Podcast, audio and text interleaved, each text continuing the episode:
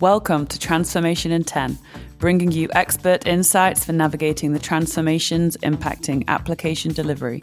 This podcast is presented by Tricentis and brought to life by our special guests across the quality, DevOps, cloud, and business worlds. Welcome, listeners, to the second installment of my talk with Dr. Grigory Melnik, our Chief Product Officer at Tricentis. In this jam packed episode, we dig deeper into Grigory's product and cloud strategy at Tricentis, reminisce on our recent great ideas gathering, and more. We begin where we left off in part one, discussing takeaways from the disruptive strategy course that Grigory completed with Harvard Business School. Enjoy.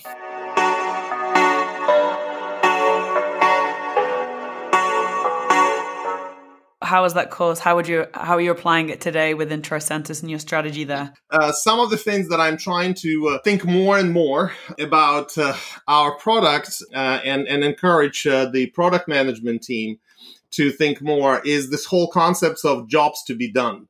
You might have heard, and our listeners might have heard of the jobs to be done framework, where you position the uh, you know applicability of a product, no matter what product it is, software or otherwise, from the perspective of why would your customers, not that why would they buy it, but why would they, like, what job would they hire your product to do?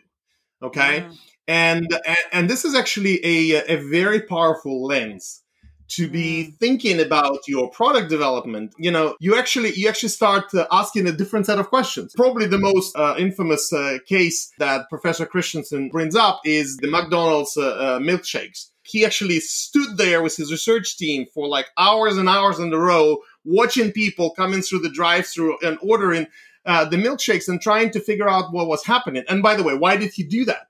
Because the uh, uh, the corporation hired the traditional market research people trying to figure out, you know, what should we do to improve the milkshakes to uh, to get better sales, right? And then they introduced a whole bunch of new flavors, and then they made them chunky, and then they made them whatever. And you know what? Surprise, surprise, nothing happened. They invested all this money into research. They invested all this effort into wow. re-energizing uh, the product, uh, and nothing happened. So the aha moment or the discovery there for uh, Christensen's team was actually asking that question: What do you hire the milkshake to do? Statistically, majority of the ma- milkshakes are bought before 8:30 a.m. Oh, really? Well, it's more of a breakfast. Yeah, yeah. So, so I'm, I'm not going to keep you in the suspense here, but anyway, his research has actually figured out that what happens is that most people buy it as they're commuting to work. Okay. Ah, and as they're okay. commuting to work, they do. It's not just a matter of satisfying the hunger with something that is like guilty mm-hmm. pleasure and something that tastes good. Okay. Mm-hmm it actually needs because most of the commutes take time it actually needs mm-hmm. to last long so they're actually yeah. hiring the milkshake they can actually uh, enjoy for quite a bit of time. So actually having something that is very thick and something that lasts long mm-hmm. and also something that's easy to hold with one hand right? So it's not like I mean, and, and they actually, I'm, I'm, telling you, from the perspective of jobs to be done, they tried to replace milkshake. They said, "Oh, that's what you're trying to do. What about banana? What about a donut? right?" And, and it's like, "What about the uh, Snickers bar?" And none of those would, you know, work out very well because there would yeah. be actually uh, you know, really, really bad uh, uh, um, uh, characteristics of that product mm. or another one. So, okay. um, anyway, this is just like a side story. And anybody who wants to go deeper into it, I encourage you. There's a whole video of Professor Christensen talking about the milkshake experiment on, on YouTube. Um, but the same way, if you think about why do people buy uh, Tricentis Tosca? Why do they? What job do they hire? Um, uh, Qtest or Flood or Neoload uh, to do. It actually helps uh, uh, uh, think about the um, you know the value that uh, that you're delivering. And again, I'm hoping that more and more would actually be applying or you know asking those questions as we're doing our mm. future uh, product planning. For sure. Yes. I think that's fascinating as kind of a headline um, takeaway. The fact that you're really getting at the core functionality. You know, what is the sole job that you're hiring that? Yeah, whether it's Tosca, whether it's the milkshake, what do you want to get out of it? And, and why do you keep coming back for it? I think that's a really cool angle. And thank you for also sharing that remarkable, quite profound story about Professor uh, Christensen there and how it just goes to show that, you know, his message, it's obviously a powerful one. And the fact that he was testament to it, you know, right, right to his end is it's, that speaks volumes. So it's great to hear it from, from you uh, uh, now as well. And now let's shift it in tone a little bit. So earlier in May, we hosted our Great Ideas Gathering, aka the gig at Tricentis, where over three days, everyone at Tricentis had, and I quote, the power to shape our destiny. So we were encouraged to innovate and collaborate across geographies and functions. And having participated myself, it was a lot of fun, I have to say. Uh, so, as a panelist, what is your take on this year's entries? Yeah, so so again, I am I am always uh, uh, super uh, enthusiastic about this type of events, um, mm-hmm.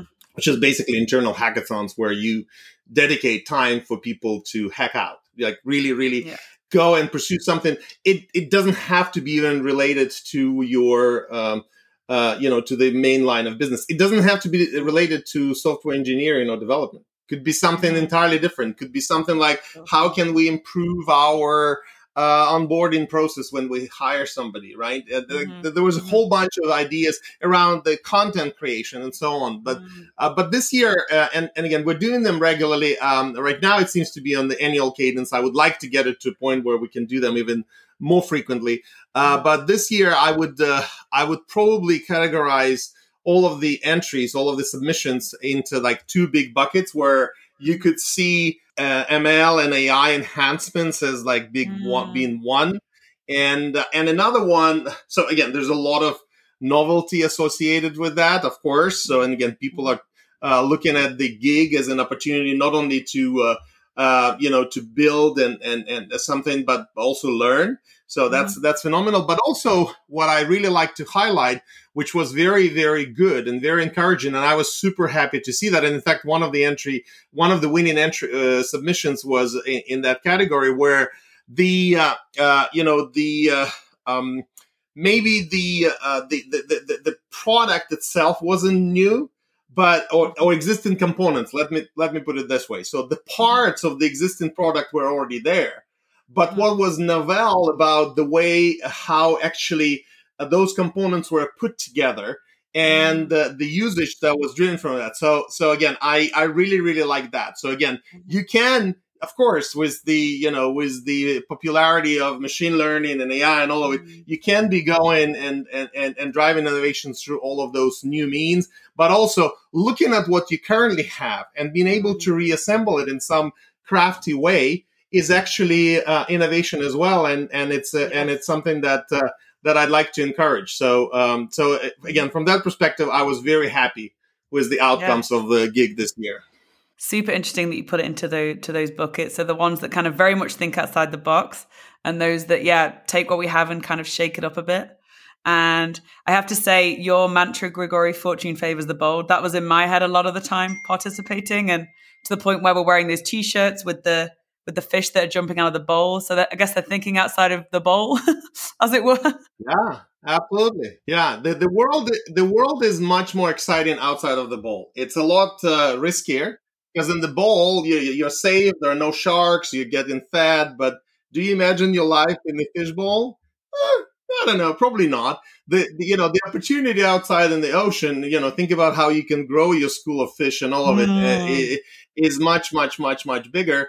Okay, so now let's move to a, a question which does have a lot of people kind of thinking twice before they speak. So, in 10 words or less, what is your best advice for anyone undergoing a digital transformation journey, Grigory? Um, prioritize strategic and deep testing to avoid unmet expectations during migrations but I mean, in reality, there's a lot of different. There's this is again, this is a multifaceted problem, and it should be mm-hmm. tackled. Uh, I mean, mm-hmm. On a serious note, it, it should be t- uh, tackled uh, appropriately with the right uh, uh processes and tools and attention. Mm-hmm. Uh, because at the end of the day, you know, you want to transform with with confidence. So, well, in fact, I I actually wrote a whole column for the Forbes magazine, specifically mm-hmm. designated to this very topic and in that mm-hmm. article, I talk about the uh, various aspects of uh, digital transformation and cloud a transition that uh, uh, often get overlooked. And mm-hmm. a lot of people focus on how do we move uh, functional workloads and what do we, mm-hmm. how do we handle those and how do we validate them, which is awesome. But you cannot forget about things that even once the, you know, once the uh, uh, functionalities, you know, either the the most rudimentary lift and shift, or even if you, even if you're doing um, something more sophisticated like re-architecting, re-platforming, and in general mm-hmm. modernizing your apps, uh, you need to take care of other aspects. The, the for example, mm-hmm. the data. Data needs to move somehow as well, and it needs to be yeah. validated. And there's a lot of uh, data integrity concerns that need to be taken care of. Then yeah. once you actually migrate to the cloud or do your transformation, what about is the new system going to be performing to the uh, levels that you're expecting? Well, how are you going to mm-hmm. know? Well, you need to do testing. This is where actually testing comes in in every step of the way. And actually the profile of testing as a discipline becomes even, you know, more important these days because there's a mm-hmm. lot, lot higher demand on all of those digital transformations where you need to mm-hmm. be able to, uh, to gain the right uh, confidence. And then even, you know, with something as basic as, uh, when you're doing the rollout, right? Mm-hmm. You need to start thinking about uh, how is it gonna, uh, you know, how is it gonna go? Some of the traditional practices, right? Like for example, from the uh, uh performance uh, testing mm-hmm. perspective, right? In the old world, when you're doing it in an internal uh, rig and you know in the data center, you could go and and load it with some massive, massive number of inc- queries, and and that's fine. This is all your data center you're going to try mm-hmm. to do it in the uh, uh, in the cloud. Well, it's very likely mm-hmm. that your cloud provider, be it Azure or AWS or Google, is going to identify it as a denial of service attack, and they're going to shut you down. So, and mm-hmm. again, this is not to say that you cannot execute a proper performance test or stress test on your mm-hmm. uh, system as you are migrating and doing your transformation, but you have to do it. You have to learn the protocols. You have to learn the rules of the engagement and do it and you and unfortunately lots of these things um, you know are not being thought through uh, mm-hmm. and, and and and it's easy to miss so again um, mm-hmm. Uh, when when you are embarking on your digital transformation do not underestimate the importance of testing yeah testing could not be more paramount especially as you say with the likes of the cloud when you know after it's in there it's in someone else's hands and as you say, it, it, could quite likely fail if you don't prioritize. And I did get a sneak preview, actually, Grigory, into that, into your article for Forbes. And I have to say, our listeners are in for a treat. Oh, you did? Yes, a little sneak awesome. preview. to finish up, if you could change one thing about the application development world, what would that be? Good one. uh, something that is, uh, you know, short from killing PHP. Um, mm-hmm. and the developers would probably understand what I'm talking about. But uh, you know, in, uh, I would say that the um, the test first mantra and mentality, and again, I'm not talking about test driven development. I'm talking about the test first mentality where you think about uh, you know the outcomes in your product development and do it mm. early. Um, yeah. As early as testing your UX uh, mockups, uh, mm-hmm. you know, uh, as early as testing your uh, engineering prototypes and, and doing mm-hmm. this early so that you can get as much feedback fast before you yes. invest massive amounts of uh, efforts into building yeah. something that a might not be needed at all or building something in a way that architecturally limits your ability mm-hmm. to uh, either move fast or move in another direction uh, mm-hmm. easily so um, mm-hmm. uh, again i'm not talking about the test driven development paradigm that again has been uh, you know, uh, adopted with mixed success in different parts and different uh, mm-hmm. Uh, software engineering teams. I actually believe in that as well, but I'm not going to advocate mm-hmm. for that. I'm talking about it at a higher level. Anything that you're okay. doing, think about it testing, think about the use cases, think about abuse cases. So immediately think about, you know, some of the uh, bad actors, you know, security, all of that, mm-hmm. threat modeling, all of those things are super, mm-hmm. super important. So uh, test first. Yeah. So that kind of uh, shift left everywhere approach, if you will. Yeah. Okay. Well, we have to to wrap up now. Uh, but what a treat this has been. I've loved it, and thank you very much for spending your time with us today and sharing such eye opening and honest uh, insights. Super refreshing. I do hope to catch you in Vienna when I believe you're going to visit soon. Yes, I'll be there. Perfect. It's been a delight. Thank you so much, Grigory, today. It's been great. Thanks. Thanks. Uh, thanks, Emma. Thanks for having me. Thank you.